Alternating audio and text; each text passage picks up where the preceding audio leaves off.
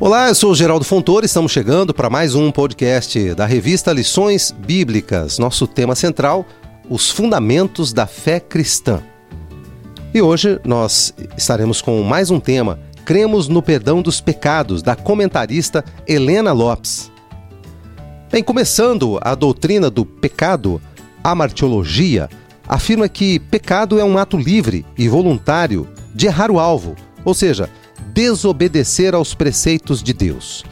Biblicamente encontramos vários vocábulos que denotam o pecado, dentre os quais transgressão, Salmos 51:1, impiedade, Romanos 1:18, maldade, Romanos 6:19, perversidade, Isaías 59:3, engano, Atos 13, verso 10, sedução, em Provérbios 7, 21, iniquidade, Provérbios 10, 23, injustiça, 1 João 1,9 e incredulidade, Hebreus 3,19.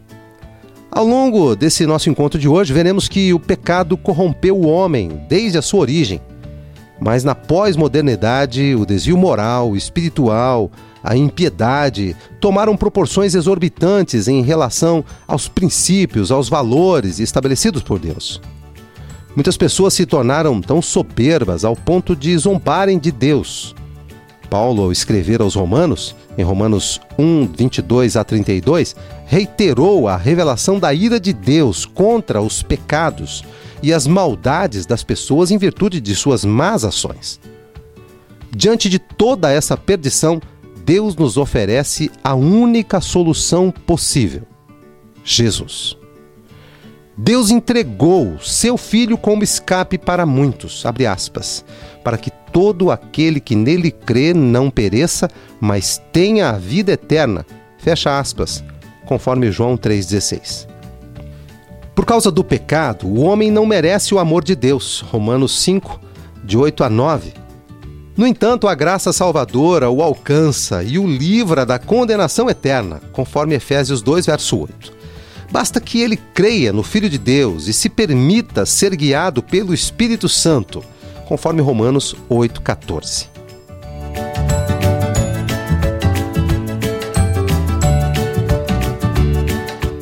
Deus não é o autor do pecado. Houve um tempo em que não havia pecado e o céu era repleto de adoração a Deus continuamente. Mas aconteceu que um querubim ungido, Ezequiel 28,14, Lúcifer, manchou essa adoração celeste colocando em seu coração um plano para se tornar semelhante ao Altíssimo. Isaías 14, de 13 a 14. Não que isso fosse possível. Assim, por causa de sua soberba, foi expulso dos céus. Isaías 14, verso 15. Ele e a terça parte dos anjos, os quais o acompanhavam no plano. Apocalipse 12, verso 4. Ao contrário do que alguns afirmam, Deus não é o autor do pecado. Ele criou tudo perfeito, até mesmo aquele querubim ungido, em Ezequiel 28:15. Contudo, Lúcifer se perdeu em vaidade, gerando o pecado em seu coração. A respeito disso, Ezequiel afirma: Elevou-se o teu coração por causa da tua formosura, corrompeste a tua sabedoria por causa do teu resplendor. Ezequiel 28:17. Por isso, tornou-se Satanás, ou inimigo, ou o diabo, o caluniador. A respeito da impossibilidade de Deus ter criado o pecado, a Bíblia ainda revela, abre aspas, longe de Deus a impiedade e do Todo-Poderoso a perversidade, fecha aspas. Jó 34:10, Deuteronômio 32, verso 4. Nele não há impiedade, perversidade ou injustiça, as quais são pecados, porque ele é santo e justo em todas as suas obras. Salmos 145, 17. Antes exorta a todos: Santos sereis, porque eu, o Senhor, vosso Deus, sou santo, conforme Levítico 19, verso 2. As consequências do pecado. Deus criou todas as coisas perfeitas, inclusive o homem e a mulher. Os dois viviam em total inocência do mal e desfrutavam de íntima comunhão com Deus no Éden, mais eles pecaram contra Deus, dando ouvidos à serpente, conforme Gênesis 3:6. As consequências do pecado vieram imediatamente. Perderam a inocência e a comunhão com Deus. E não foram apenas eles que sofreram, mas a terra, o solo, se tornou maldita, conforme Gênesis 3:17, Romanos 8, 20 a 22.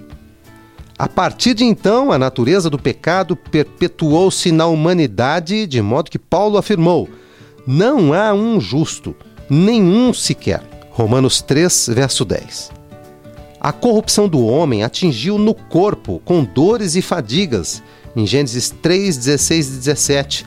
Na alma, prejudicando todas as suas faculdades, como intelecto, Isaías 1, 3, emoção, Jeremias 17, 9 Vontade, Romanos 8, verso 7. Consciência, Tito 1,15.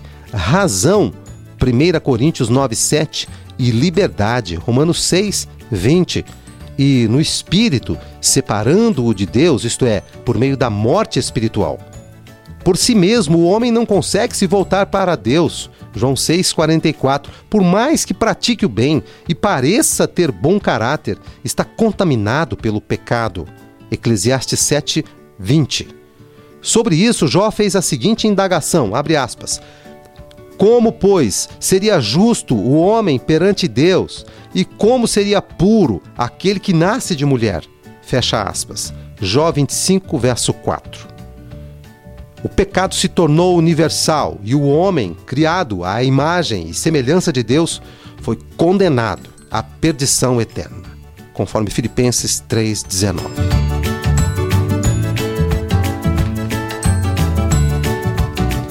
o caráter do primeiro pecado na vida do homem. Quando Adão comeu daquele fruto, ele não estava simplesmente comendo um fruto, mas desobedecendo a uma ordem recebida de Deus. E ainda sabia da consequência desse ato, a morte, conforme em Gênesis 2,17. Isso caracterizou o pecado original, ou a queda de Adão, termos usados para designar a pecaminosidade herdada pelo homem. Abre aspas. Por um só homem entrou o pecado no mundo, e pelo pecado a morte. Assim também a morte passou a todos os homens. Por isso que todos pecaram. Fecha aspas, Romanos 5, verso 12. O pecado sempre terá relação com Deus pois essa prática é caracterizada pela falta de conformidade com a lei de Deus. A respeito desse assunto, a Escritura exorta, abre aspas, mas se fazeis acepção de pessoas, cometeis pecado e sois redarguidos pela lei como transgressores. Fecha aspas. Tiago 2, verso 9. No livro de Tiago, capítulo 1, o autor nos adverte: Cada um é tentado quando atraído e engodado pela sua própria concupiscência ou cobiça, e uma vez ela tendo concebido, dá à luz o pecado, e este, sendo consumado, gera a morte. Tiago 1, 14 e 15. Com base então nessa palavra, podemos afirmar que o pecado ele tem lugar primeiramente no coração do homem, de onde partem as saídas da vida que põe em operação o intelecto, a vontade e os afetos. Por isso o salmista afirmou: Bem-aventurados os limpos de coração, porque eles verão a Deus. Mateus 5, verso 8. O perdão dos pecados. Nós, o que já fomos alcançados pela graça, nascemos de novo e o Espírito Santo testifica com nosso espírito que somos filhos de Deus conforme Romanos 8,16. Ainda assim, somos suscetíveis ao pecado devido à natureza pecaminosa herdada de Adão.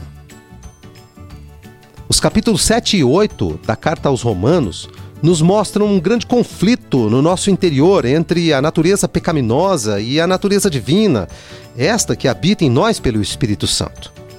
Nesse sentido, Paulo nos recomenda, abre aspas, fortalecei-vos no Senhor e na força do seu poder. Fecha aspas, Efésios 6, verso 10. Isso para vencermos as tentações. Uma vez fortalecidos, devemos enfrentar o pecado de modo que possamos evitá-lo, Primeira carta de Paulo a Timóteo, 5 verso 22, e aborrecê-lo, Hebreus 1 verso 9. Porém, se por um deslize o cometermos, devemos reconhecê-lo, Salmo 51 verso 3. Confessá-lo, Provérbios 28, 13. Buscarmos o perdão de Deus, 1 João 1 verso 9. E abandoná-lo, conforme Provérbios 28, 13. A palavra do Senhor nos garante que o sangue de Jesus, seu Filho, nos purifica de todo o pecado, conforme 1 João 1, verso 7 até 9 e Mateus 9, verso 2.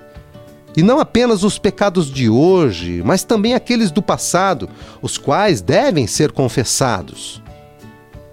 Para os que buscam o perdão, o Senhor diz: Bem-aventurados aqueles que lavam as suas vestiduras no sangue do Cordeiro, para que tenham direito à árvore da vida.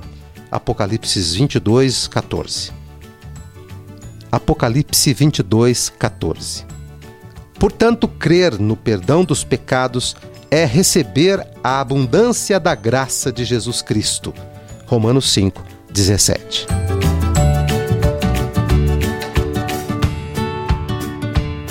Concluindo, por meio das evidências estudadas, nós compreendemos que o motivo do perdão dos nossos pecados é o profundo amor de Deus pelo homem, o ser criado à sua imagem, à sua semelhança, conforme Gênesis 1:26. Embora tenhamos nos distanciado em razão do pecado, Deus continua nos oferecendo um meio, Jesus, para que voltemos à comunhão com ele. Para isso, o sacrifício de Jesus nos garante o perdão dos pecados. Mesmo tendo recebido a natureza de Cristo por meio do Espírito Santo, lidamos também com a pecaminosidade herdada de Adão. Mas o sangue de Jesus é capaz de nos limpar de todo pecado e de nos tornar filhos de Deus. 1 João 1, verso 7, Gálatas 3, 26. Ainda que nossos pecados sejam vermelhos como a escarlata, eles se tornarão brancos como a neve, conforme Isaías 1,18.